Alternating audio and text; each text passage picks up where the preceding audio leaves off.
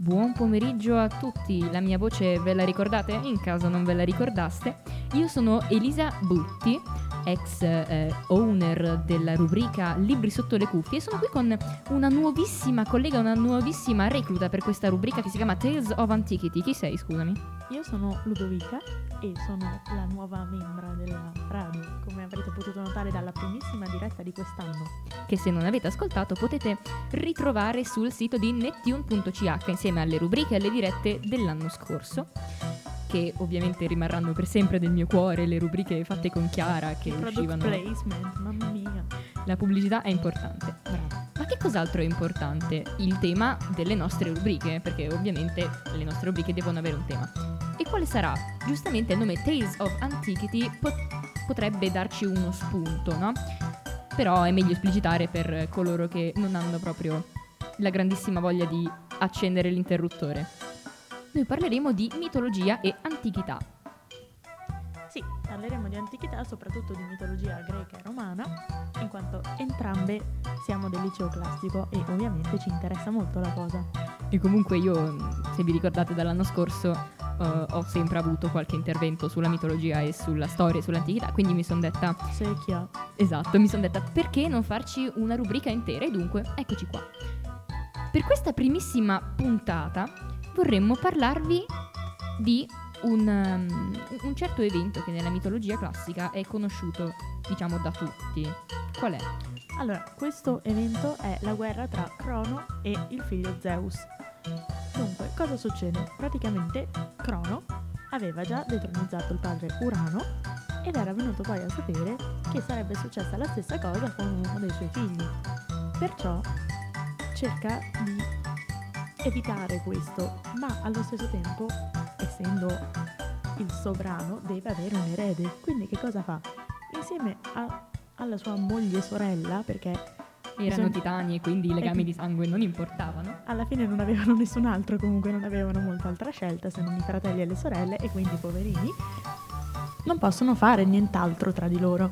Perciò Crono, insieme alla moglie Rea, decide di avere dei figli, solo che nel momento in cui nascono per evitare la profezia, eh, vorrei ricordare proprio una piccolissima parentesi che l'ordine di nascita dei figli di Crono è Estia, Era, Demetra, Ade, Poseidone, Zeus. Chiusa parentesi. cose importantissime per la Per me è trama. molto interessante in realtà, perché poi dopo... Vabbè, dopo rispiego Dopo c'è un mescolamento, sì, perché Non di solito... faccio spoiler. Comunque, insieme alla moglie Rea eh, ha dei figli e mano a mano li inghiotte per appunto evitare questa profezia. Rea però dopo, Cinque figli. dopo cinque figli, cioè un attimino gli dice sì caro ma adesso basta e quindi cosa fa? Partorisce Zeus, lo scambia per una pietra, Crono probabilmente non era molto sveglio per non accorgersene e Rea gli dà da mangiare la pietra. Crono se la mangia tranquillamente pensando che fosse il figlio e quindi tutto tranquillo. Zeus intanto viene spedito sull'isola di Creta in una grotta. In questa grotta viene allevato, possiamo dire che venga allevato proprio da delle capre. E tra l'altro c'erano delle guardie molto speciali ehm, davanti alla grotta che facevano un, un- un rumore fortissimo quando Zeus piangeva, perché così eh, Crono dall'Olimpo non poteva sentirlo, perché altrimenti eh, sarebbe scattata un po' la cosa tipo "Mm, sento il pianto di un bambino, ma io il bambino li ho mangiati tutti e io i bambini li ho mangiati tutti e quindi deve essere per forza un dio che mi è sfuggito, che piange, perché altrimenti il suo pianto non mi giungerebbe. Dunque queste super mega guardie ehm, fanno dei, dei rumori molto forti. Quindi Zeus cresce come un piccolo contadino, un piccolo pastorello un po' speciale, un bimbo speciale, e all'età di non sappiamo quanti anni, ma era abbastanza giovane, Non è importante comunque quanti anni avesse. hai ragione, perdonami.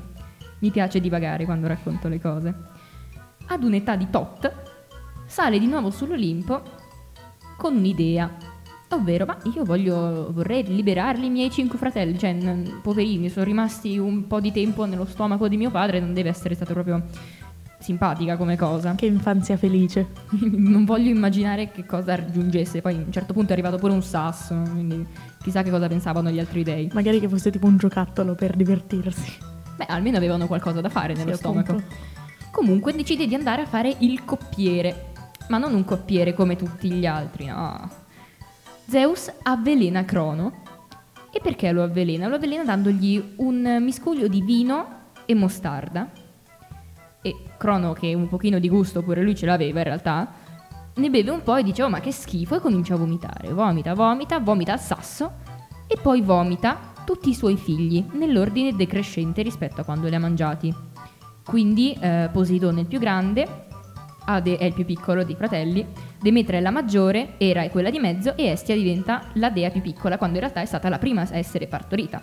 Quindi c'è un ordine decrescente di età, ma ancora una volta l'età non è importante perché tanto sono divinità. Sì, sono divinità, sono immortali, non moriranno mai, quindi chi se ne frega di quanti anni hanno. E Ma era per dire che poi nel, quando si spartiscono i regni eh, dicono ad Ade, ah no, tu ti prendi gli inferi perché sei il più piccolo, il più sfigato. Guarda, dice, ma in realtà io sono In realtà è Zeus. Però, in bene. realtà è Zeus il più piccolo, ma esatto. tanto lui ha esatto. fatto la battaglia, quindi è il più figo e si tiene lui il regno migliore. Comunque, sta di fatto che ora che sono tutti fuori dalla pancia del padre, possono finalmente fare una rivolta e combattere contro il padre e tutti gli altri titani, perché anche Crono aveva dei fratelli come abbiamo visto appunto con la moglie Rea, ce n'erano anche altri. Dunque Zeus cosa fa? Scende nel Tartaro, che era il luogo dove erano rilegati tutte le creature che avevano osato contrapporsi ai titani, o più specialmente a Crono. Va giù e gli dice: Sentite, ma se voi vi alleate, io vi do la libertà. E loro dicono: mm, Sì, dai, ci sta, allora ci uniamo anche a te.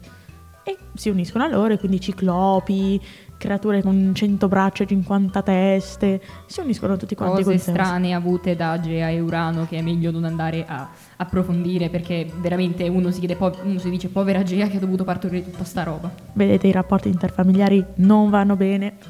Comunque, um, Zeus appunto libera tutte queste creature e lo aiutano a sconfiggere Crono e i vari titani.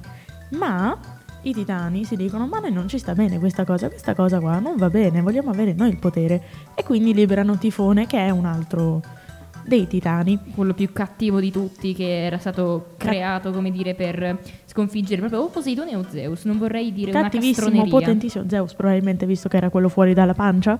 Comunque cattivissimo, potentissimo. Ma in realtà ogni dio aveva la sua controparte titanica. Però questa Fa è un'altra storia. Non è importante, comunque cattivissimo, fortissimo, potente proprio.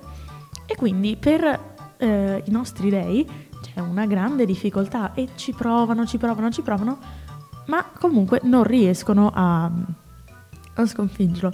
Riescono a sconfiggerlo solo quando si uniscono tutti insieme con il fantastico potere dell'amicizia.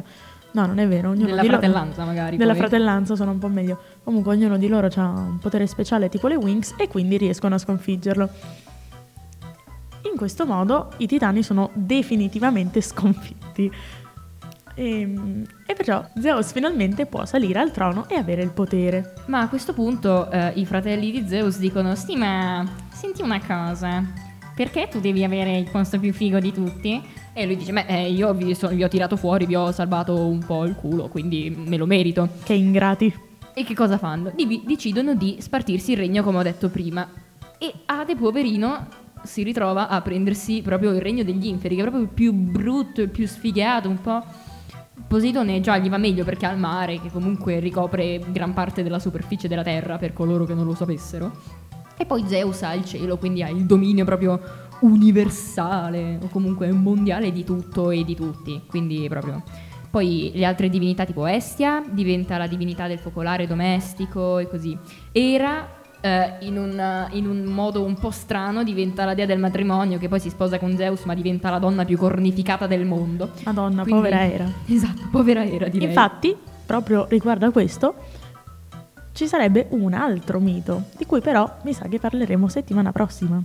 Mi sa anche a me che parleremo settimana prossima di questo settimana prossima, nella prossima rubrica in realtà. Nella prossima rubrica. Lol parleremo sempre di un mito diverso, di una divinità diversa e magari anche degli eroi. Riusciamo a infilarceli da qualche parte gli eroi perché... Beh, comunque... gli eroi fanno sempre parte della mitologia comunque. Esatto, sono sempre nei nostri cuori soprattutto.